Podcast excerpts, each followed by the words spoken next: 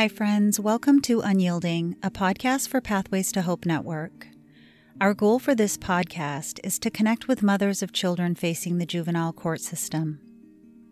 We want to use this platform to give a voice to the challenges you're facing while you're learning to navigate the sometimes scary and uncertain world we enter when our child has been charged with a crime. For the next 30 or so minutes, we hope that you will feel seen and cared for. We hope that you are reminded of your value and that you leave a little stronger than you arrived. We hope you are reminded that you have sisters out here who silently walk beside you in solidarity. Most importantly, though, we hope to honor the always beautiful, often heart wrenching, unyielding love that a mother has for her child. I'm really excited about today's episode because I just know that it will bless you. Today, I'm going to introduce you to my friend, mentor, and pastor, Jim Ladd. Jim was someone who I knew only from the pews on Sunday morning before crisis hit our family. And throughout this journey, he was pivotal in helping me lean into my faith and the belief that God truly could use all things for the good of those who love him and are called according to his purpose. My prayer for you today is that as we speak, you will lean into this conversation the same way. Hi Jim, how are you? Hi Angie, I'm doing great. It is good to good to see you and talk to you. So, what the listeners don't know a little bit about this backstory is that we have had a heck of a time trying to get this podcast episode recorded. So, I am extra thankful to you for taking the time to be here. And um, it just means so much that you are willing to um, have this conversation and offer our community some different perspectives on how to view the challenges that we are facing in real time. Uh-huh. So let's start off, um, if it's okay with you, by you just introducing yourself a little bit to our audience. Yeah, thank you. Uh, I'm super excited about this too, and you know, one of it just popped in my head as you were saying that that our most difficult, panicky, terrifying crisis moments are actually extremely fertile for the activity of God. We rarely are aware of Him or lean into Him as much as we can and do in those moments. So, uh, what what is on the surface and even deeper than the surface, a terrifying and horrific thing you would never seek on your own, turns out by God's grace to be just an incredible opportunity to experience the miraculous. And I think that's true. Um, and I know that's God's heart for us. Um, so that's my prayer. I'm I'm uh, 60 years old. I have a wife Sue. We'll be married uh, in May. We'll be 38 years. We have five adult children, and um, we have uh, three grandkids. And doing the math. well, I was just sitting there going, "Man, I, I want more." And you know, wouldn't it be cool to have five and five? But uh, I have a granddaughter that's actually 18 years old, and then I have um, three grandkids that are you know between five and and one. So um, none of them live in the state with us. Our grandkids. Well, my oldest granddaughter is actually living with us right now for a season. Um, yeah, that that's us. I pastor Evergreen Christian Community Church in Olympia. I've been there almost. I've been there 11 and a half years, and uh, wow, and yeah, really love it. Yeah, well, thank you. Um, I think it helps our community to just know um, a little bit about you and to connect with you on that level. So, thanks for sharing that information about yourself and to know that, like, you're a parent also who's, you know, experienced bumps along the way, I'm sure. Oh, yeah. Well, and that's really important to to hear right off the bat is I believe parenting is a guaranteed path to feel like a failure. And so I certainly have my shares of regrets in my parenting journey, wishes I, I wish I had do overs. Uh, and being older, I also see how things that were terrifying, particularly with one of my kids, mm-hmm. uh, actually two of them, where I thought we may never have a relationship again. um, we are best of friends Yeah. uh, to this day. So uh, it's a long game. One of the things I used to go into an identity crisis about my parenting when my kids were little. And I finally made a decision. I will not evaluate my success or failure as a parent until my grandchildren are all adults. Then I will say, okay, now let's evaluate because everything changes so fast. And that uh, that dad of the year or that uh, granddad of the year trophy, it's a traveling trophy. You don't get to hold on to it very long. It's true. it's true. Sometimes it's just moments and then it's Yeah. whisked out of your hand again. Yeah. Yeah. yeah.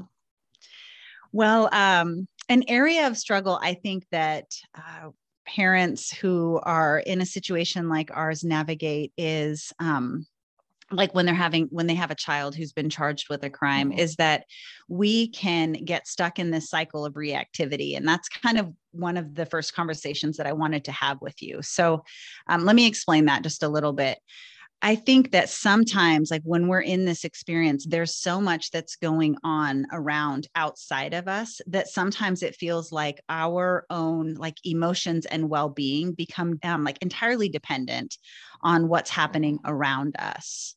One of the things I struggled with and a lot of parents that I meet also struggle with is navigating through all of the feelings that having a child in the system brings up.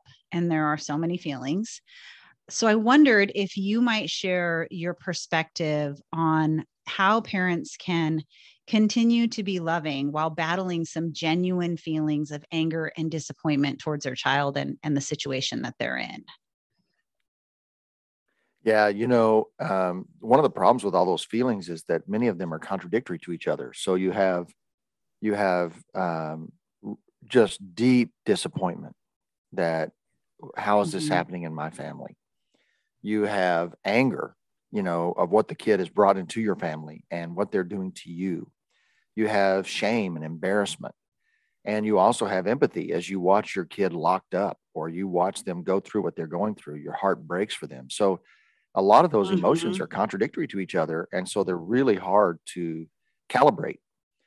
And um, I think it's like, uh, you know, if you ever watch any videos, I was an air traffic controller for uh, a while. And so I, I love aviation.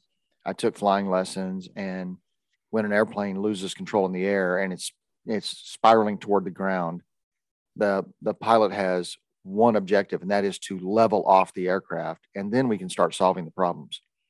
So I think that's true for this scenario. Everything's tumbling, spinning, uh, chaotic, panicky, urgent. Everything's urgent. Uh, and so the first thing to do is just get that thing leveled off and then start solving problems. I think of things like uh, short term emergency, stop the bleeding, and then long term strategies for the long game. And I think I find it helpful to think that way too. So for me, I, I think uh, getting yourself calm, uh, recognizing the world's not ending tomorrow. Uh, this is not uh, this, you know, th- this is going to be a long process. Unfortunately, the legal system takes Mhm. forever. So, uh, so calming down, I think self care, you know, becomes a really urgent need because if you don't, if you don't calibrate yourself, you're no help. You're you're actually part Right. of the triage. So it's kind of like the firefighter. You've got to jump in and start fighting the fire. You can worry about yourself later, is what it feels like.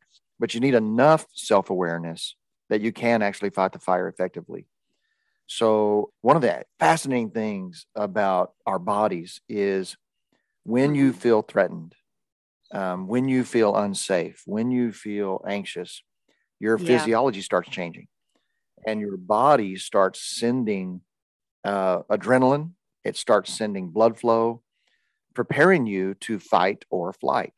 And what that means is less blood and oxygen are actually going to Mhm. your brain. So your body sabotages you from effective brain use. Yeah. So I think that uh, you know the first thing that comes to my mind is you got to calm down. You got to get this thing level and start thinking. And so I think about getting outside, taking walks, uh, making sure you eat, um, taking uh, good nutrition, like not Red Bulls and Mhm. you know and coffee all the time. those kind of things, and then um, immediately searching for a a buddy. Yeah. Because the you know the, I'm I'm talking way too much here, but this is just so important. Uh, when when the Navy SEALs train, mm-hmm. they have a buddy, and they never leave their buddy. And if I could give one gift to every parent who's going through this, it would be one of those buddies. Yeah. That's why what you're doing is so powerful, is because you can be a, these tools can be a virtual buddy. These resources can help them feel not alone. And then actually connecting with other human beings is just so, so critical. Yeah, that's really good. Everything that you said, I think about just operating out of that fight or flight um, scenario i think that all of the parents who are in this in this fight right now they they recognize that. There's this uh-huh. constant um, spinning that occurs kind of in your mind where you're like i need to fix it. I need to fix it. I need to fix it. And how? Yep.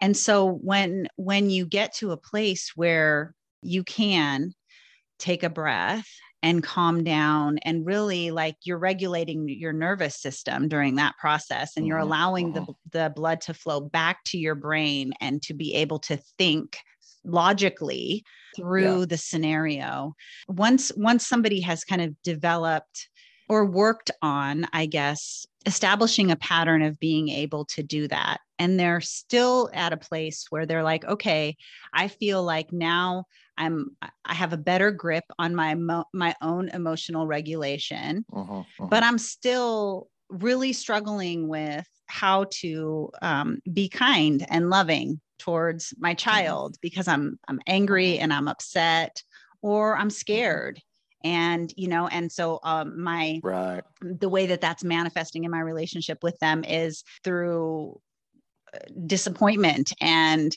you know and anger because because i'm fearful of what's taking place can you kind yeah. of give us a, a different mindset to operate uh, out of when we're in that space yeah, I have two two predominant thoughts uh, hearing that question. One is this is the same reason it's so hard on marriages because both spouses are feeling a ton of conflicting emotions. And if you don't calibrate, you start saying things you shouldn't say and reacting. You know, reacting is never good. Choosing um, in in England, if you go to London and you get on the train, this voice always says at every stop, "Mind the gap," because there's a gap between the car and the, and the landing, and they want you to make sure you step over that and you have to you know we are the animals that god gave the the gift of stimulus gap response. Mm-hmm. but if you don't mind that gap if you don't use the gap and you just go stimulus response yeah. uh, it's not going to go well. So really what you're talking about is how do i use that gap? How do i how do i, I have this stimuli? I am i'm angry. I am hurt. I'm embarrassed. I don't want to tell my friends. I feel like now you put a barrier between me and my friends Mm-hmm. You put a barrier between me. If you're if you're a church person, I I, I can't say this at church. Uh, people who read the papers, who read the police blotter, you know, you have just you know, so you have this all this stimuli, mm-hmm. and if you don't make a gap and choose your response, you're going to make a ton of mistakes. So uh, for me, I think one of the beautiful uh, gifts is a, a, a compass uh, I think of the idea of true north. You know, a compass always points north because there is a true north out there. And if you have a true north that can guide you, and this is why for I know for you and for me, our faith is so important because the, the question you want to ask is what's the right thing to do?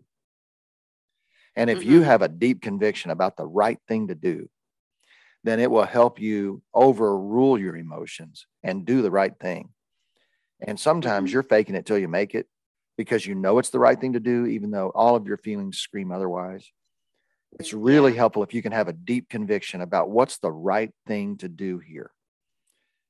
Yeah.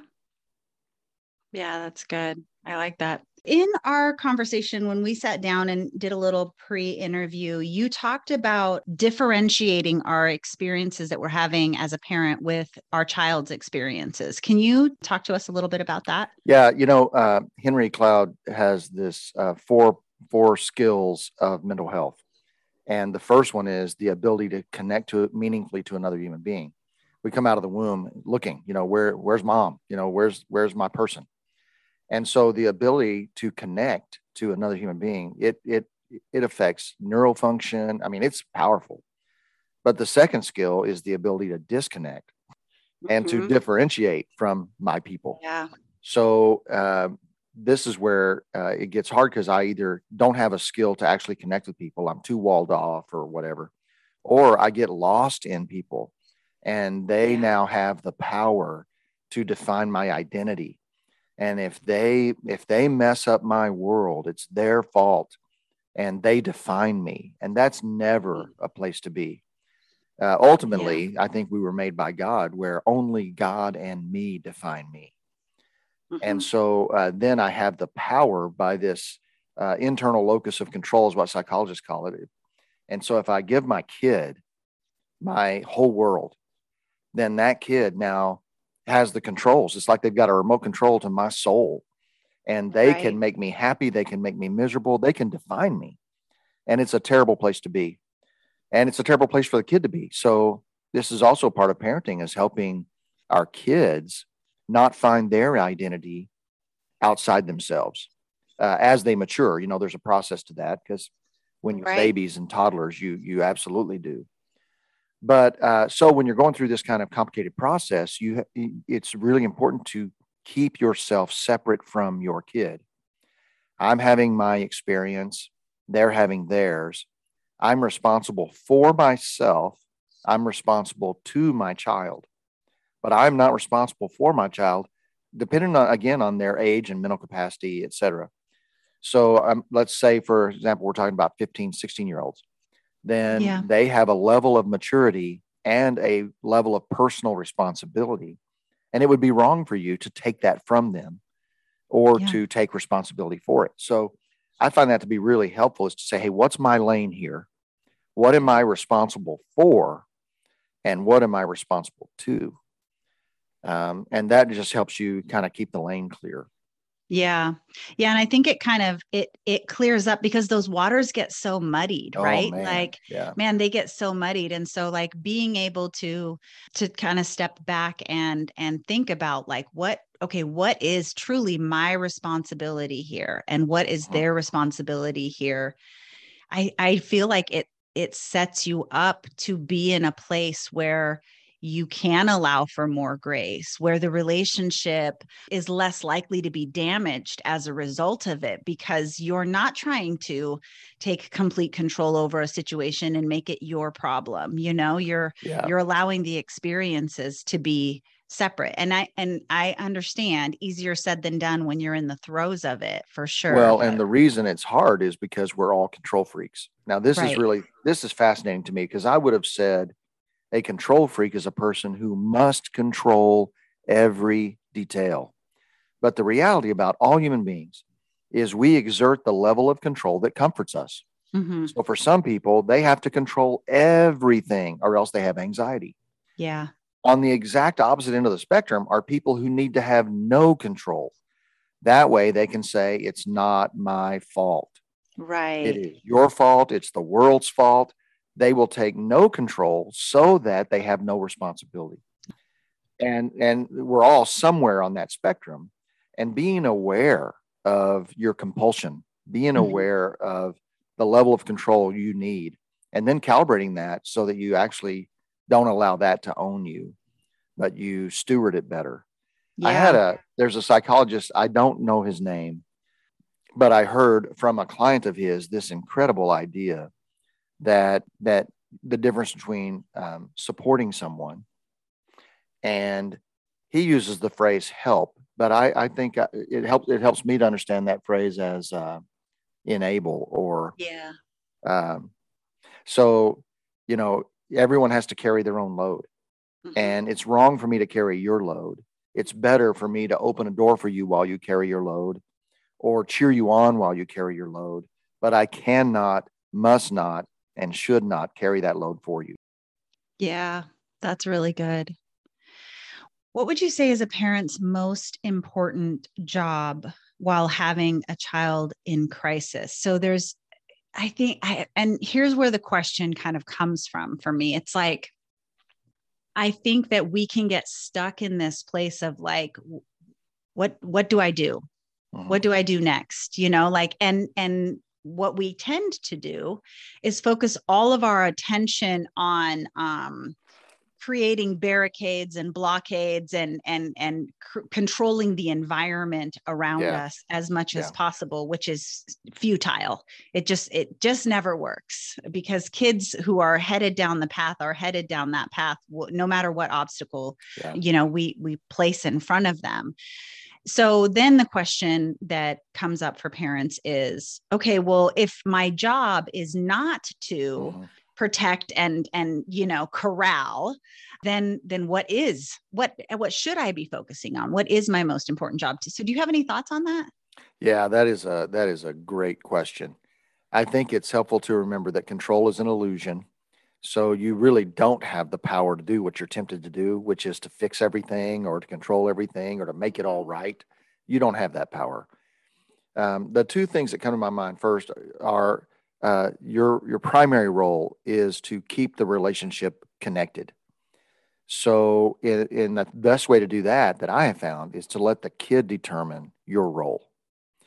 So, uh, because if you try to take a role they do not want you to have, if you try to put yourself in places they do not want you, it is not helpful. And so, the worst thing that could happen is that the relationship ends. So, you want to keep the relationship. So, uh, and and again, I could be. I, this is where I have to say I could be dead wrong here, but this is the priority I choose. Yeah. If I lose the relationship, I lose any influence. Right. So for me, preserving the relationship is the highest priority. And the only one, the only way to know how to do that is to get feedback from the kid. How would you like our relationship to operate right now? Where do you want me in your life? I don't want to invade a space that is yours. Uh, mm-hmm. Uh, neither do I want to sit here and uh, neglect caring for you in a way that you're really wishing I would. Right. So help me know how I can make our relationship what you need it to be because I want relationship with you more than anything else. There's a book called Mentoring. It's the Bible of, of mentoring by a guy named Bob Biehl. And the opening uh, paragraph of the first chapter says, Imagine if when you were 14 years old or 15 years old, some adult you admire said to you, uh, I see greatness in you. And I would like to be a part of your life for the rest of your life. And whether you end up in the White House, the penthouse, the jailhouse, the poorhouse, or the outhouse, I want to be a part of your life for the rest of it. Yeah. You know, that's a difference maker. Right. And that's really what you want to say to your kid. Listen, wherever this goes, yeah. I'm your person for the rest of your life. How do you want me to play that role right now for you? What do you need from me? How can I stay connected to you? So I, I think that would be the highest priority. That way you stay in your lane. They can, and, and if your kid says, well, I need you to go solve all my problems. Well, that I cannot do. Yeah. That's where you may have to say, well, I can't do that part that you want me to do because you have to do it. Yeah. You're going to have to learn to crawl. You're going to have to learn to walk. And I can't do it for you because that would actually hurt you. Yeah. So, but that's the first conversation. The second one is just to keep them from despair because uh, you want to keep them from wanting to dive into addiction, to end their own life. So for me, the second thing, the first is keep the relationship, and the second is keep giving them hope. Not false hope, not artificial hope, not fluffy, meaningless hope. Yeah. But but saying, hey, tomorrow's another day. Just let's just make it to tomorrow. Yeah. And uh, there's going to be a day where this is in the rearview mirror. You can't imagine that now, but it's going to happen um, and just keeping them hopeful. Yeah, that's really good. Thank you. I appreciate I appreciate those two things. I feel like that that gives that gives me and our listeners an opportunity to to begin to implement something like right away and to to have something to focus on. I think sometimes what happens is when our teenagers are going through whatever it is they're going through that that landed them in the situation that they're in right now even if they're acting like they don't care they're aloof it doesn't mm-hmm. matter everything about this situation especially involving the legal system is speaking a message to them about who they are and so they're being defined also by um, you know by people at school by classmates by teachers by you know so there's there's a new lens through which people are looking at that person mm-hmm. and so even if they try to act like that doesn't affect them or bother them or that they don't care I, I think that's just not true. And so it's so powerful to be able to in that moment be a voice of encouragement for that child and just to let them know that you never stop believing in the fact that mm-hmm. they are capable of more uh-huh. and that they that they can be more than they are in this moment and just really reinforcing that and and the good in them taking those yeah. opportunities to see that yeah and that this moment is just that it's a moment it's yeah. not your whole life, it's a moment. The thing is, you know, they're in this adolescent phase where they are finding a ton of their sense of self from the opinions of their peers. Yeah. And now their peers are all at school while they're incarcerated mm-hmm. talking about them, mm-hmm. guessing what they did. You know, who knows what rumors might fly. Yeah. And that is horrifying to that kid. Yeah. So it's really important uh, to keep keep them believing they're going to be okay. Man, that's good. I'm thinking for our listeners who who have a practice of faith, is there um, an example in God's love for us that would kind of help us to cement this idea of appropriate expectations as a parent, like in the mm. way that God loves us?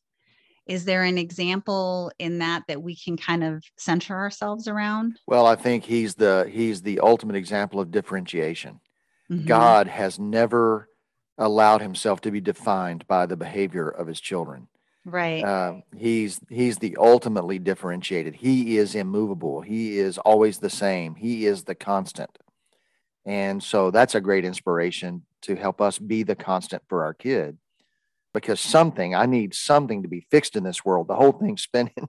Yeah. And so uh, he does love us that way. Eh, when yeah. you know you think of the rich young ruler when he's he says, "What must I do, you know, to have eternal life?" and he tells him to obey these commands. He says, "Well, I've been doing that." He says, "Well, here's the one thing you lack. You you're just consumed with wealth. So sell everything you have, give to the poor, and follow me." And the guy walks away very sad. Mm-hmm. And Jesus does not chase him. Yeah. He gives him room to be him. And the thing about God that continues to blow my mind is he gives you so much space to self define mm. while he never stops loving you. Yeah. That is such a powerful thing. For sure. But it's so yeah. hard to do because I want to define you. I want to control you. I want to make you who I want you to be. And man, yeah. he just lets you self define because he knows that your love for him is not real unless you choose it. Mm-hmm. And who you are is not real unless you choose it. Yeah. So it's the ultimate expression of love and freedom. But yeah. man, it's really hard to to uh, to take his role in that in that to work, you know, with another person. Yeah, what a powerful though, just visual and reminder, I think, of what that looks like. Thank you for that. Yeah. Thank you so much. Uh, listen, I am so grateful for this opportunity to sit down and talk with you today. And it feels like no matter how long we talk, I always wish I had more time with you. So, would you be willing to keep this going for one more topic and we can make this a two part episode? Sure, let's do it. You're awesome. So, friends, that will wrap it up for this week's episode. I hope that this episode served you today. I encourage you to listen to it again and write down some things that really stood out to you that you would like to work on this week. And be intentional about beginning to take the steps towards creating the changes you would really like to see in your life. You can also look for this episode's Digging Deeper post on Facebook, and that will give you some additional ways to further cement these concepts into your daily routines. And finally, be sure to listen to part two of this podcast, where Jim and I talk about the difference between protecting our children and equipping them. This is one of my all time favorite conversations to have with him. And I always walk away with a feeling of realignment to what's really important. If you're a mom who struggles with knowing when to get involved and when not to, or how to appropriately respond to situations without rescuing or giving in, you will not want to miss this. Thanks again, Jim. Thank you. Okay, friends, well, that wraps it up for this week. Thanks so much for listening to Unyielding. I really hope that you found this information helpful and that it served you in some way today. If you did, could you show some love to this community of mamas by leaving a review and subscribing? You know how lonely this journey can be, and when you leave positive reviews and subscribe, it makes a big difference in helping other struggling moms out there find us. Oh, and don't forget to check out Pathways to Hope Network's website. The link will always be in the show notes below, where you can access an ever growing library of resources like a list of local and national resources that may be helpful, a page entirely devoted to frequently asked questions, as well as our blogs that cover a variety of topics. When you visit the page, remember to subscribe so you're added to our monthly newsletter designed to encourage and educate you throughout this process and beyond. You also receive access to our closed Facebook group community, where we break down this podcast even deeper. Just a reminder our closed group is a small group of parents just like you that understands what it's like to have a child going through the juvenile justice system. Take advantage of this opportunity to be part of a safe space where families can come together to talk about their struggles, help answer questions, and provide judgment free encouragement. You can also find our social media pages on Facebook and Instagram, where we post five days a week posts designed to help keep you fighting. Remember, family is like life. It's a fight for territory, and once you stop fighting for what you want, what you don't want will automatically take over. Until next week, friends, remember we are stronger together.